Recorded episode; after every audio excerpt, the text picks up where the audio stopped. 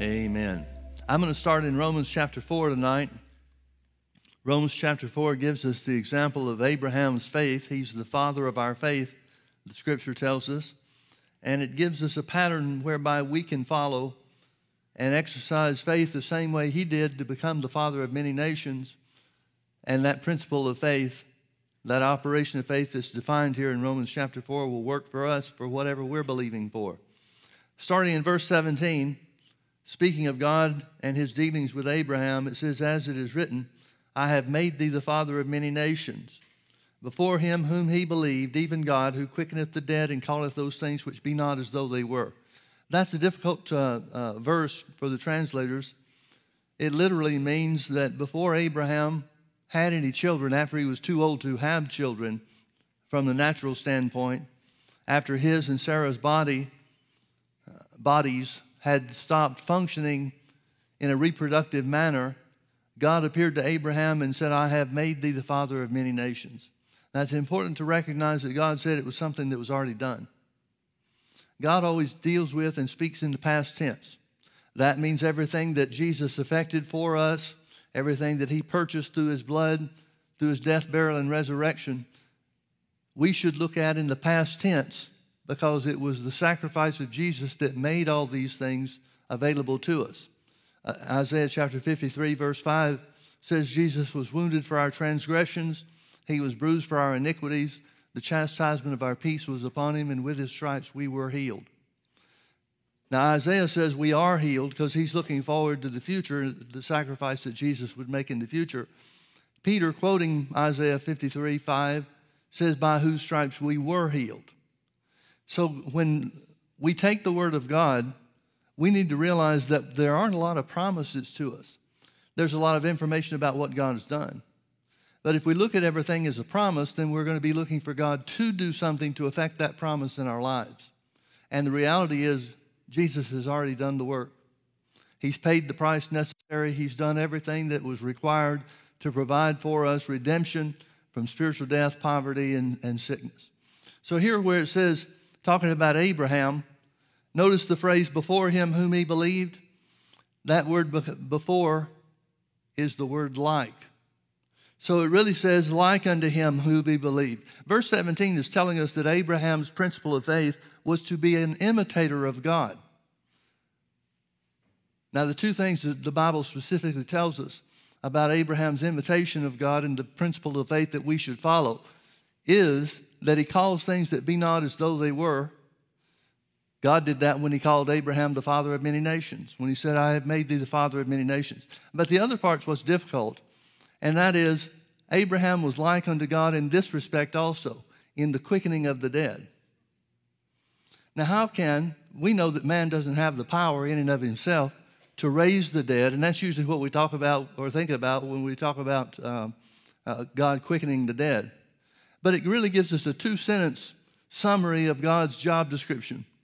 He makes dead things alive, and he calls things that be not as though they were. So, here where it says that Abraham was like unto God. In other words, he was an imitator of God in this respect. It simply means that he spoke life to his own body. He called things that be not as though they were. He agreed with God that God had made him the father of many nations, and he spoke life unto his body. Now, I don't know exactly what form that took. It may have been fulfilled, and the Holy Ghost may, have, may be telling us that that was fulfilled by Abraham accepting his name changed from Abram to Abraham, which means the father of many nations. Or there may have been some other way that he affected that too. That part we don't know. But we do know that God counted him as being an imitator of God, and, and children should be imitators of their fathers. The devil's children certainly act like the devil. So God's children should act like God. And so that's the point that this is bringing out. Like unto him, whom he believed, even God, who quickeneth the dead and calls those things which be not as though they were, who against hope believed in hope that he might become the father of many nations. In other words, he didn't have any physical circumstances to look at and have any hope for. His body was completely dead reproductively. Sarah's body was completely dead reproductively. He had no natural circumstance to look at and put any hope in whatsoever. his circumstance identified his situation as hopeless except for God. So, against hope, he believed in hope that he might become the father of many nations. According to that which was spoken, so shall thy seed be. And being not weak in faith, he considered not his own body now dead, when he was about a hundred years old, neither yet the deadness of Sarah's womb. He staggered not at the promise of God through unbelief, but was strong in faith, giving glory to God. It tells us that Abraham had something else that he looked at rather than his body since his body was dead reproductively, since Sarah's body was dead reproductively. He had to have something else to look at, and what he chose to look at was the promise of God. The promise of God was that as he showed him the stars in the sky and asked him to number them, Abraham said it's impossible to number the stars that God had created. And then God said, So shall your seed be. That's the promise that he looked at. That's what he kept before his eyes. That's what kept him from staggering at the promise of God. That's what kept him steady. I'm sure the devil tried every way that he could against Abraham, just like he tries every way he can against us, to get him to look at the circumstances, to get him to check his body to see if anything had changed from yesterday, and so forth, just the same way the devil works against us. But Abraham maintained a strong faith by looking under the promise of God. And that was the only thing that he looked at. He resisted the temptation to waver, to think and or believe and or speak anything to the contrary of what God said. And instead he chose to be strong in faith. Now, of all the things that the Bible tells us about Abraham's faith and the characteristics, it gives us two more characteristics, two final characteristics of what strong faith is and what it looks like. Notice again, verse 20, he staggered not at the promise of God through unbelief, but was strong in faith, giving glory to God. And being fully persuaded that what he had promised, he was able also to perform. Two characteristics of this strong faith is that he was fully persuaded, or he became fully persuaded within a year's time. A year prior to Isaac being born, Abraham was laughing at the promise of God because he thought that God had, had uh, let him down in that regard. He looked at the condition and situation with his body and Sarah's bodies, again, reproductively, and he laughed at the promise of God. But somewhere in the next year, nine months to a year, Abraham came to the place where he was strong in faith and fully persuaded that what God had promised he was able also to perform.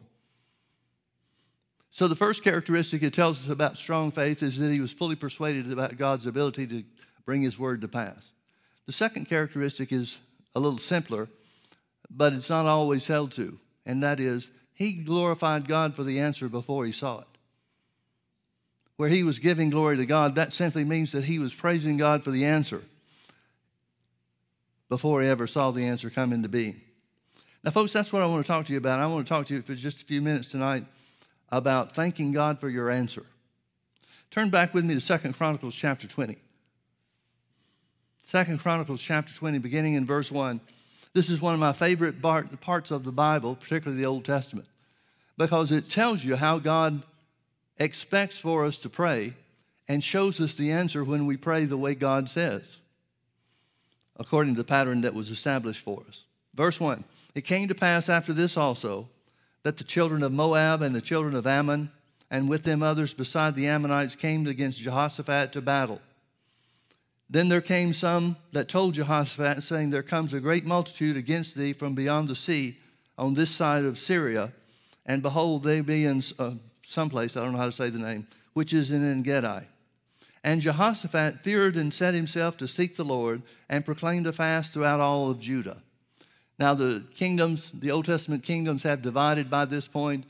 There's uh, ten and a half tribes that go with the northern kingdom that was known as Israel, and then there's a tribe and a half that stays uh, in the south that was known as Judah.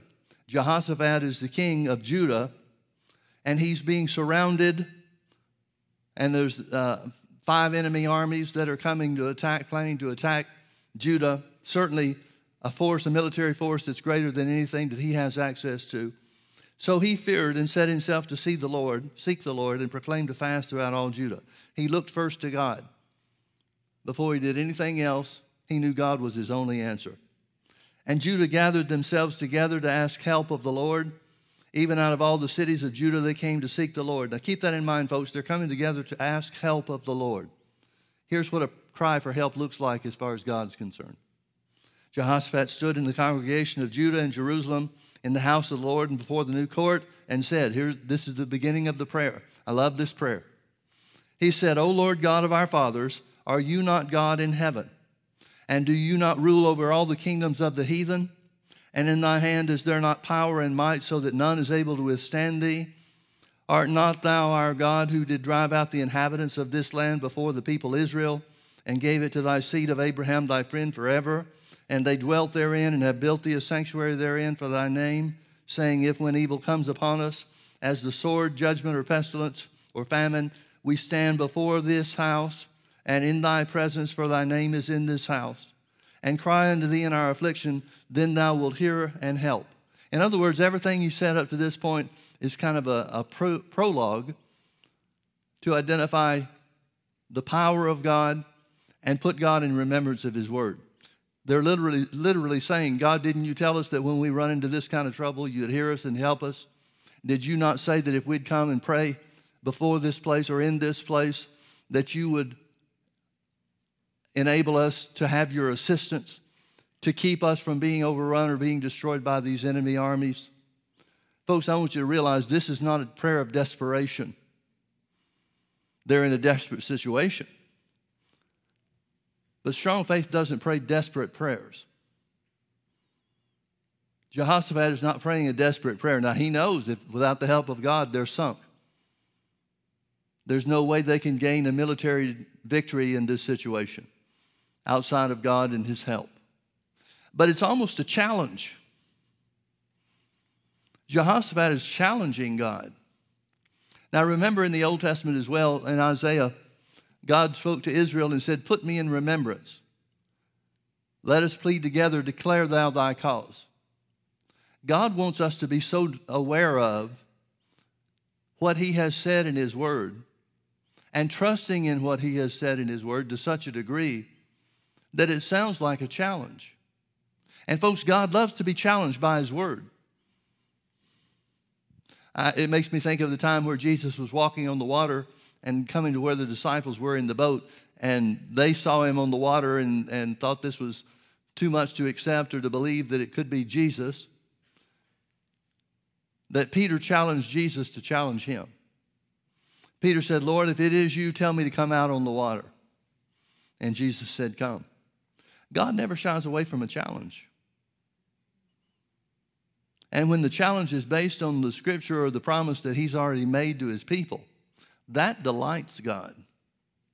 Now, folks, I, I got to tell you, a lot of people will never be willing to pray this kind of prayer because they have so ingrained in their minds wrong thoughts as to the effect or something to the effect that God would be offended if we approached Him and talked to Him that way.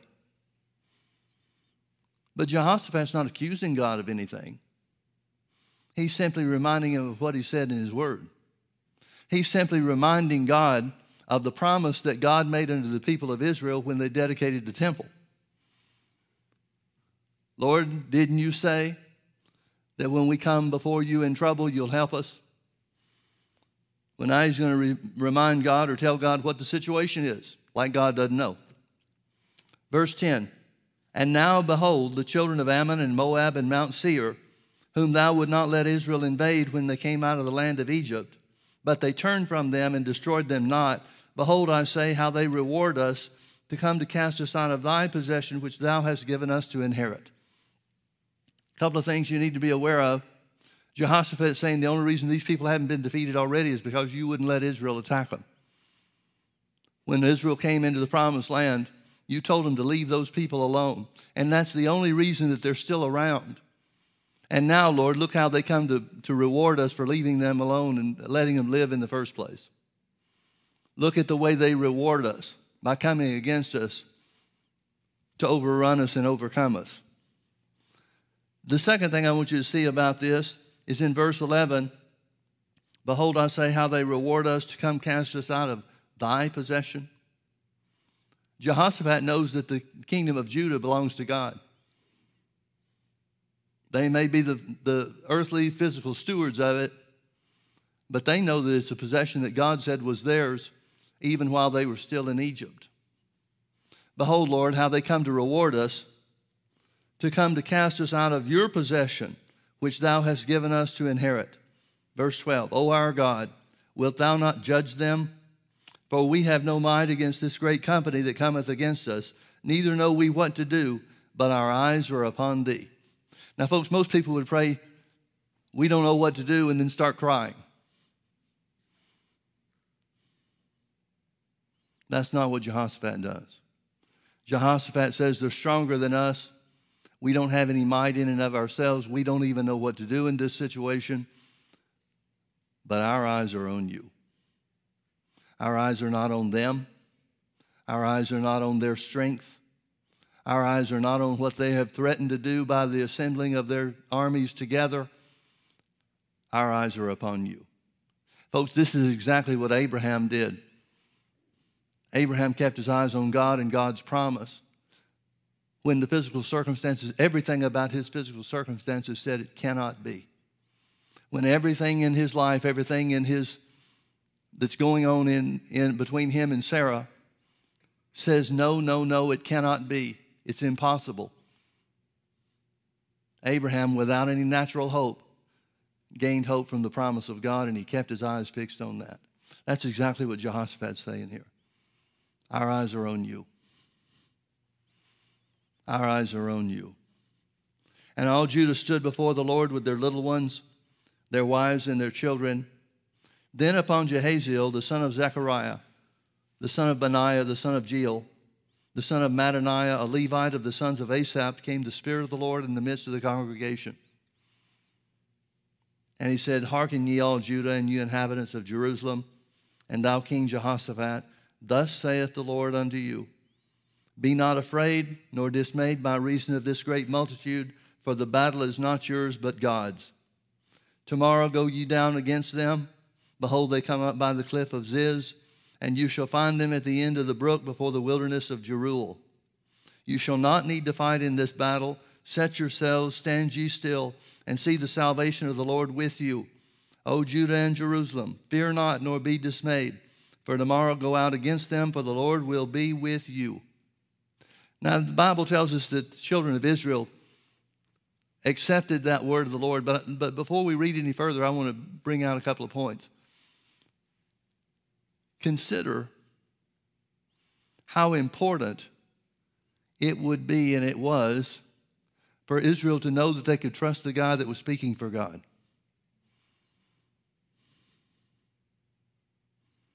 It fascinates me that Israel accepted what this guy said was from the Spirit of the Lord. We don't know anything about who this guy is. We don't know anything of him. he's not even mentioned anywhere else in the Bible except for this place. But the children of Israel, some way or another, whether it was through knowledge that they had of him or, or something else that I don't even know how to consider. They trusted what he said. God spoke so clearly to his people. I'm not just talking about in this instance, I'm talking about prior to this instance, where the people of Israel had no doubt, they had no resistance, there didn't seem to be any questions. Where are all the unbelieving Jews to raise the, the point or raise the question how do we know this guy really spoke by the Spirit of God? When I compare the 10 spies in Numbers chapter 13 at the edge of the promised land, the ones that went to spy out the land, when I compare their report of unbelief back to the congregation of Israel, compare him to this guy, this seems like a different people. Some way or another, God made himself known and everybody accepted it. Jehoshaphat bowed his head with his face to the ground, and all Judah and the inhabitants of Jerusalem fell before the Lord, worshiping the Lord. It doesn't seem to give us any indication whatsoever that there were those that resisted or those that doubted. This was something that happened, and it didn't happen in, at least the description of it, isn't such that it would be a, a real spectacular operation of God. Spirit of God moved on somebody and he told what God said to him. So, speaking through him, God communicated with the people and they accepted it readily. I wish the church was more like that. I wish the voice of the Lord was so clear and so distinct in the modern day church that we would know that we know that we know when God speaks. Nowadays, it seems like so many people, so many Christians, are willing just to follow whatever somebody says is the Lord without any judgment on their own part. And as a result, a lot of people get pulled astray. So Jehoshaphat and all the inhabitants of Judah and Jerusalem fell before the Lord, worshiping the Lord, and the Levites of the children of the Kohathites and of the children of the Korhites stood up to praise the Lord God of Israel with a loud voice on high. Folks, everybody is thrilled, everybody is happy, everybody's encouraged. They were encouraged when they heard the voice of the Lord. But then the next morning comes around. How many times have we been fired up on Sunday from the Word of God blessing our hearts? Then Monday comes around, we forget what we were encouraged about the day before. So they rose early in the morning and went forth into the wilderness of Tekoa. And as they went forth, Jehoshaphat stood and said, Hear me, O Judah and you inhabitants of Jerusalem. Believe in the Lord your God, so shall you be established. Believe his prophets so shall you prosper. And when he had consulted with the people, he appointed singers unto the Lord, that they should praise the beauty of holiness as they went out before the army, that means in front of the army, and to say, Praise the Lord, for his mercy endures forever. Now, notice verse 22 and when they began to sing and to praise, and when they began to sing and to praise, the Lord set ambushments against the children of Ammon, Moab, and Mount Seir, which were come against Judah, and they were smitten. For the children of Ammon and Moab stood up against the inhabitants of Mount Seir, utterly to slay and destroy them. And when they had made an end of the inhabitants of Seir, everyone helped to destroy one another. Now, folks, notice again verse 22. When did God set ambushments against the, uh, the enemies of Israel? Was it the day before when the prophet spoke by the Spirit of the Lord and said, You'll not need to fight in this battle. The battle is not yours, it's God's. Now, everybody's worshiping God the day before, thanking Him for His deliverance, thanking Him for the words that came through the prophet that would give them hope and encouragement that the battle truly was the Lord's. But when was that promise made good? The promise wasn't made good when it was spoken through the prophet. The promise was made good when the people accepted it and demonstrated their acceptance of it the next day by singing and praising God. See, the promise was good, the promise was true, but it wasn't activated until the people started praising God. It tells us that they came upon the people as they were destroyed and took them several days to carry off the spoil. Total and complete victory. And the victory came as a result of the people of God seeking God's direction first and foremost, accepting what he said, and then praising him for the answer. Remember Abraham's characteristics, the two characteristics of strong faith that Romans 4 tells us. He was strong in faith, giving glory to God, and being fully persuaded that what God had promised he was able to perform. Let's look at a New Testament example. Look with me to Acts chapter 16. Acts chapter 16, we'll start reading in verse 16. It came to pass as we went to prayer, a certain damsel possessed with the spirit of divination met us, which brought her masters much gain by soothsaying or fortune telling. The same followed Paul and us and cried, saying, These men are the servants of the Most High God, which show unto us the way of salvation. And this did she many days. Now, I don't know how many days is, but it sounds like it's more than just a few. This did she many days, but Paul, being grieved, turned and said to the Spirit, I command thee in the name of Jesus Christ to come out of her. And he came out the same hour. Now, why didn't Paul do this the first day? The Bible says that the name of Jesus is stronger than any evil spirit, And one of the works that God gave the church, that Jesus directed the church, was to cast out devils. So, why does this little girl do this day after day after day for many days? Again, I don't know how many that is. I don't know whether to consider it a handful. I don't know if it's talking about a week. I don't know if it's talking about two weeks. I don't know how long it's talking about. But it certainly indicates to us that it wasn't the first time that Paul heard it. Where it says Paul was grieved, that seems to indicate that the Holy Ghost finally moved on him to do something about it. that also indicates to us that we don't have the ability to just, to just decide in and of ourselves that we're going to cast the devil out of somebody else. Now, somebody that comes to us for help, certainly we can help them. But this little girl hasn't come for help. This is something that the Holy Ghost initiates on his own, apparently. And Paul cast the devil out of this little girl Verse 19, and when her masters saw that the hope of their gains was gone, they caught Paul and Silas and drew them unto the marketplace and unto the rulers, and brought them to the magistrates, saying, These men, being Jews, do exceedingly trouble our city, and teach customs which are not lawful for us to receive, neither to observe, being Romans. And the multitude rose up together against them, and the magistrates rent off their clothes and commanded to beat them, or commanded them to be beaten, in other words. And when they had laid many stripes upon them, they cast him into the prison, charging the jailer to keep them safely, who, having received such a charge, thrust them into the inner prison and made their feet fast in the stocks. Now, folks, I want to stop reading here for a little bit. We'll pick up the rest of the story in just a moment. But I want you to back up with me to verse 6. It's telling us about Paul's missionary journey and where he went on this missionary journey.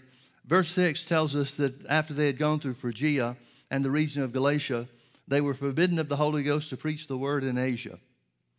Now, Asia is the part of the, the, um, the eastern world that we know of as, uh, well, would be part of Turkey now. But it's a place where um, Colossae was, it was a place where Ephesus was. It was one of the, uh, the mega centers of the world that existed at that time.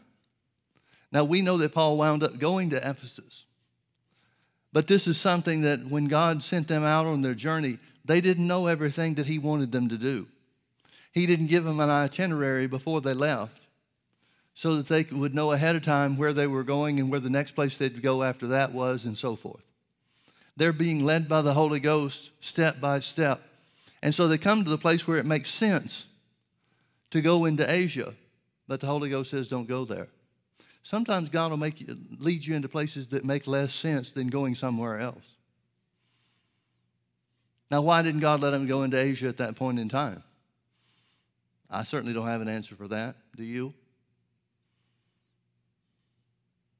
It would seem that Paul and his company, Paul and Silas, expected that Asia would be the best place to go or the right place to go to reach people and, and establish churches. But God sees things differently than we do. So they were forbidden of the Holy Ghost to preach the word in Asia. Verse 7 After that, they were come to Mysia. And they essayed, the word essayed just simply means attempted. They attempted to go into Bithynia, but the Spirit suffered them not. Now, here's twice that the Holy Ghost has forbidden them from going in a certain direction that they thought would be the best way to go. Proverbs chapter 3 says, Trust in the Lord with all of your heart and lean not to your own understanding. Now, there's nothing wrong with leaning on your understanding until it comes to the place where it contradicts the word. They're leaning to their understanding, and their understanding is first and foremost, we should go next into Asia.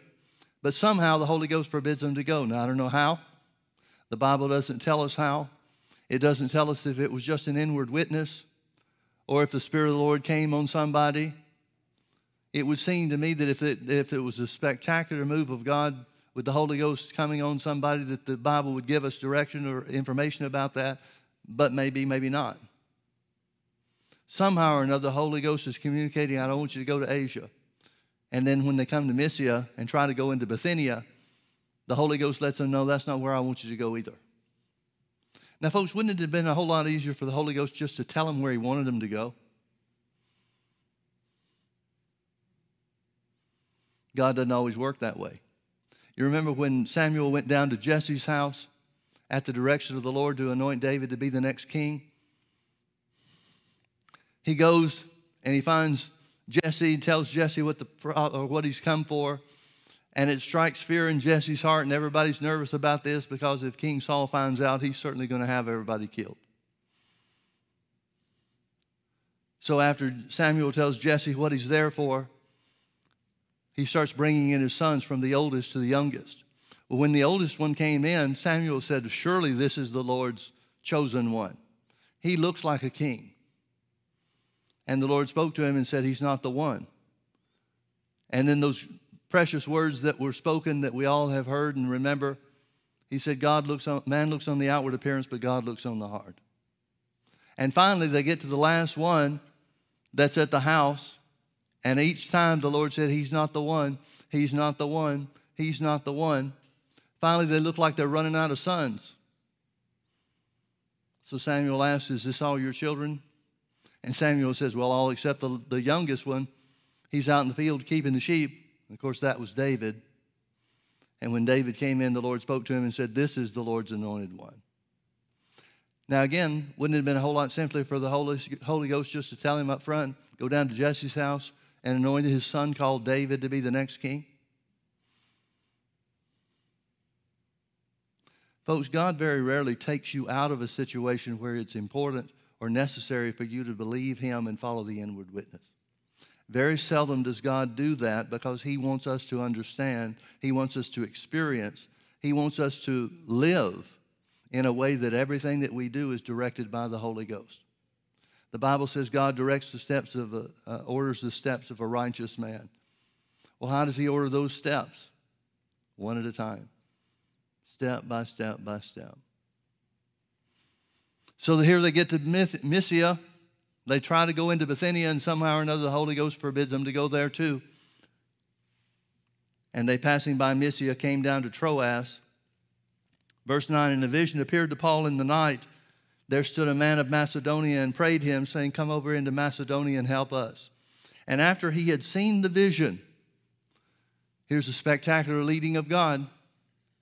That's what makes me think, in part at least, that's what makes me think that if there were other spectacular leadings, visions, or a voice from God or something like that, the Bible would have probably let us know that that took place. And the fact that it doesn't tell us something like that took place, then I'm left to conclude that they were forbidden by the Holy Ghost just by the inward witness. But now think about that again, too. They essayed to go into Bithynia, they tried to go into Bithynia. So it's not like they had a witness of where to go. They kept getting a witness or come to, coming to crossroads, and they had to test God or test the, the leading of the Holy Ghost, identify the leading of the Holy Ghost on every decision that they made at every crossroads they came to. Now, folks, if that's not an example of a spirit led life, I don't know what is. And God's initiating it to work this way.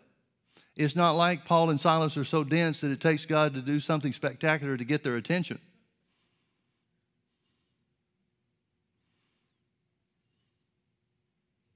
So now they have a vision, where Paul has a vision.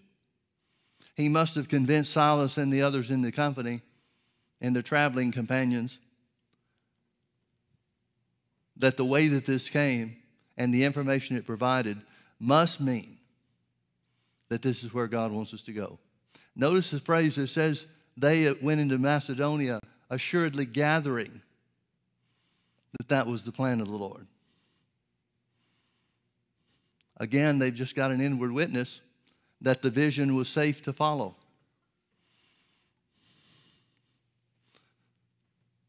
Verse 14, uh, I'm sorry, verse 10. And after he had seen the vision, immediately he endeavored to go into Macedonia, assuredly gathered, gathering that the Lord had called us for to preach the gospel unto them. Therefore, loosing from Troas, we came with a straight course to Samothracia, and the next day to Neapolis and from there to Philippi, which is the chief city of that part of Macedonia and a colony, and we were in that city abiding certain days. Notice verse 12 tells us where this takes place, where he cast the devil out of this little girl, and where they were thrown into prison. It's in the city of Philippi. So let's get back to where we were in the story. Verse 23 again, and when they had laid many stripes upon them, they cast them into prison, charging the jailer, to keep them safely, who, having received such a charge, thrust them into the inner prison and made their feet fast in the stocks. Now, folks, this is because they followed a vision and went to the place that they assuredly gathered that God wanted them to go. You'd think if God led you by a supernatural way, by giving you a vision to showing you where to go, you would expect better results than winding up in jail and beaten, wouldn't you? See, a lot of people have the idea that the leading of the Lord means He'll always lead you away from trouble. And He doesn't. The Bible says the first place that God led Jesus after he was anointed by John in the Jordan River, baptized by John in the Jordan River, Holy Ghost came upon him and sat on him in physical form like a bird would fly out of the sky and land on your shoulder. First place Jesus was sent to or led by the Holy Ghost was into the wilderness. God doesn't always take you to pleasant places, but He always takes you to places that we have opportunity to use our faith, determine God's faithfulness, and grow spiritually.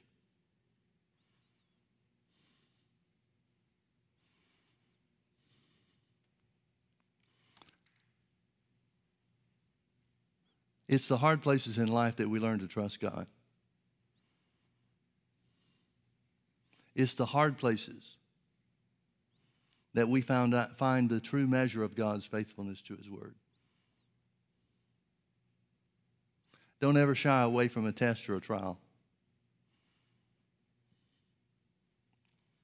Because if we handle ourselves well and keep our eyes on the Lord, no matter how big the opposition, no matter how serious the problem, we can be just like Jehoshaphat and Judah of the Old Covenant, the Old Testament. If we keep our eyes on the Lord and follow His direction, He'll always lead us into victory. Now, folks, being, they're beaten, their backs are bleeding in the middle of the night. This would be a perfect opportunity, especially for Silas, who's sitting right next to Paul.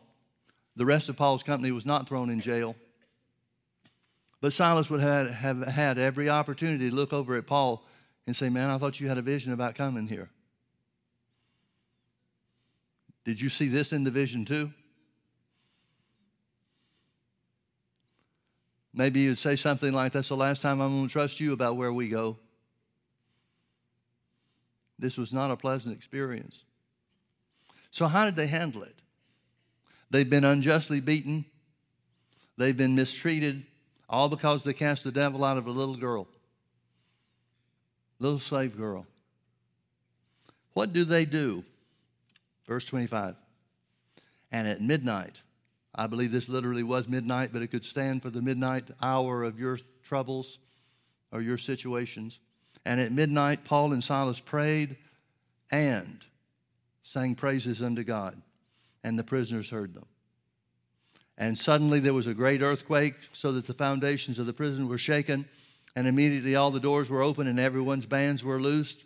And the keeper of the prison, awakening out of his sleep, seeing the prison doors open, drew out his sword and would have killed himself, supposing that the prisoners had been fled. But Paul cried with a loud voice, saying, Do thyself no harm, for we are all here. Now, folks, get a picture of what's going on here.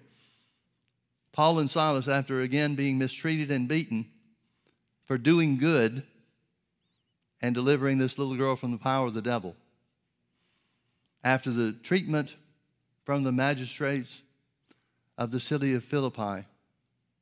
How do they handle this situation? They prayed and sang praises unto God. And notice the fact that the Bible says that the prisoners heard them. That tells me they heard what they prayed. That tells me they heard them singing praises. Now, if you were in Paul and Silas's situation in the middle of the night, what would you be praying for? An extra blanket? What would you be praying for?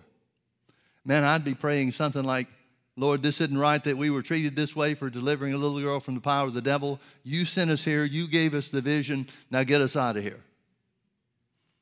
That would have been my first and foremost concern. How about you? But notice they didn't just pray, they prayed and sang praises unto God. Now, what are they praising God about? Well, if they're trusting God to hear and answer their prayer, then they're praising God for the answer that they haven't yet seen. That is the principle of faith that we are given to follow. And remember, it's Paul that writes the letter to the Roman church. It's Paul that identifies these principles of faith in Abraham. So he must have known something about it. He knew enough about it to identify, again, by the direction of the Holy Ghost, but to identify these character traits that made Abraham's faith strong and brought about the impossible in his life. So when they sang praises unto God, they've got to be thanking God for the answer. And suddenly, there was a great earthquake. Now, folks, notice the similarity between Second Chronicles chapter 20, when they began to sing and to praise the Lord, set ambushments against the enemies of Israel or Judah. Notice the, the comparison with Acts 16, verse 25. And at midnight, Paul and Silas sang, uh, prayed and sang praises unto God, and the prisoners heard them. In both cases, they're thanking God for an answer that they can't yet see. Now, the jailer, he's in an interesting situation. He wakes up, sees the doors open. He assumes everybody is gone. And so he attempts to take his life. But Paul stops him by crying out and saying, We're all here. Why in the world are the prisoners still there?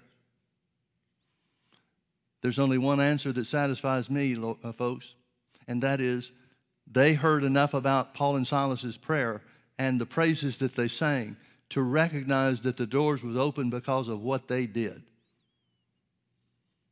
What earthquake just opens prison doors?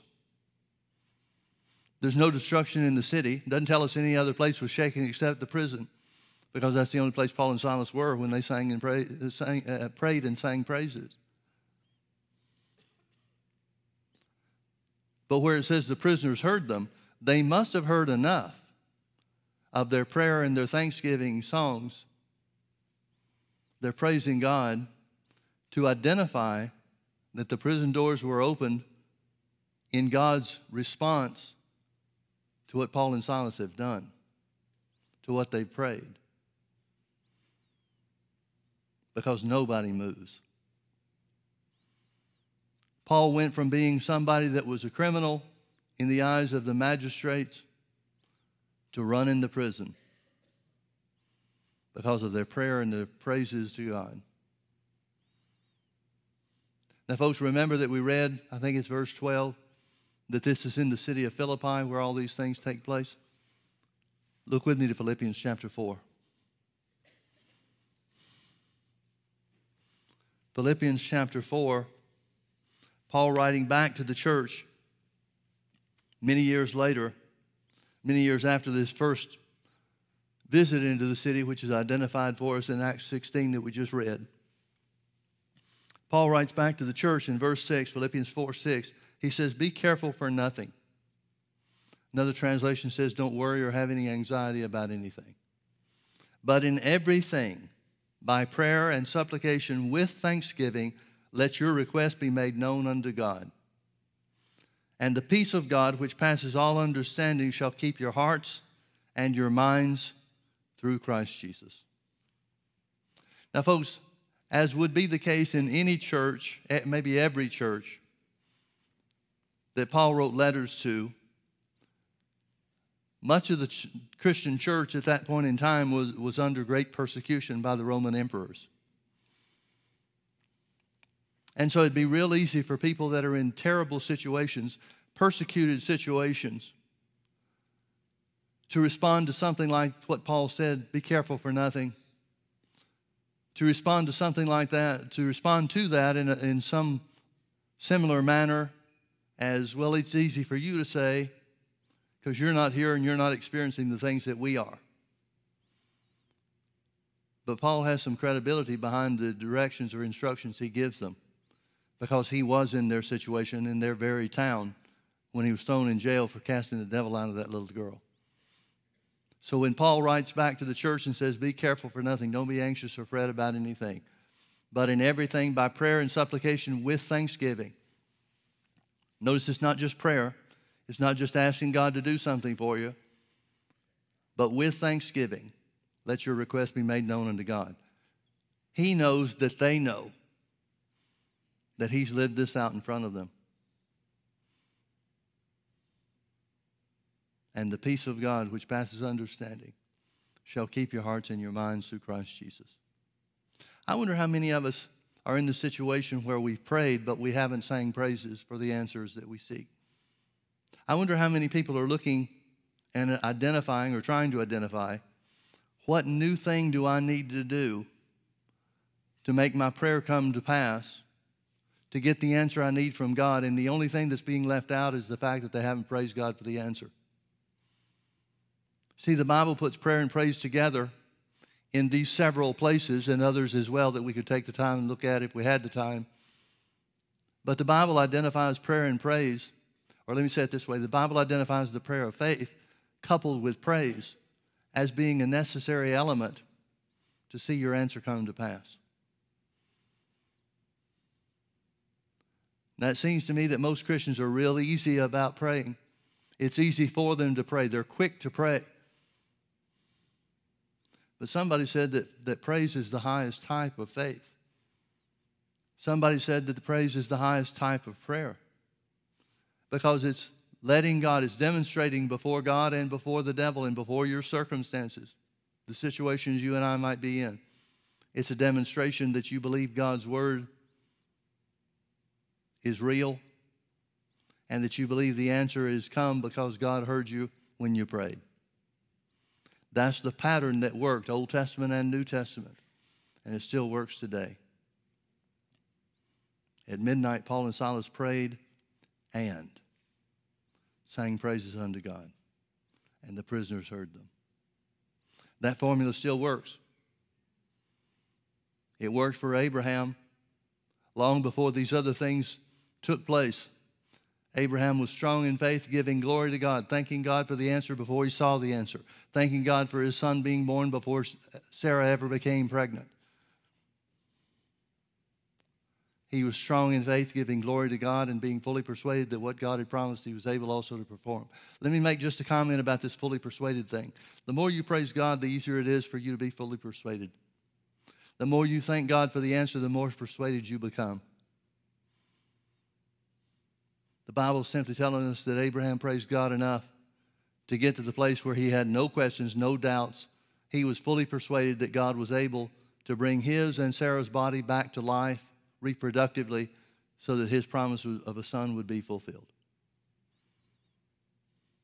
Paul and Silas prayed and sang praises unto God. One of the greatest things that we can do to show God we believe his word is to thank Him for the answer before we see it. Amen. Let's pray. Father, we magnify your holy name. We thank you that there's nothing that's impossible with you. And according to your word, there's nothing impossible to us as believers. Lord, we've prayed. We've asked you for the things that we desire. We've reached out in faith to take hold of what Jesus purchased for us. So now, Lord, we just take a moment and thank you for the answer we thank you for hearing and answering our prayer. John told us, writing to the church, that if we believe that we, that we are heard, our prayers are heard, then we know that we have the petitions that we've desired of you. So we thank you for the answer. We thank you for our healing. We thank you for your healing mercy that's working in our bodies. The same Holy Spirit, the great Holy Spirit that raised Jesus from the dead, is quickening our bodies now, and we thank you for it. We thank you, Father, for making healing available to us. We thank you for Jesus paying the price for our poverty and our lack. We thank you, therefore, Father, that all of our needs are met. We thank you, Father, for bringing your word to pass. We declare that our faith is giving substance to the things that we desired our healing, our material well being, and the things that we petitioned you for. So we simply thank you for it, Father. We praise your holy name. We magnify you. Thank you, Lord Jesus, for being willing to pay the price for us. Thank you, Heavenly Father, for your plan of redemption that brings us into the fullness of your blessing. We love you, Father, and we thank you again. In Jesus' name, amen.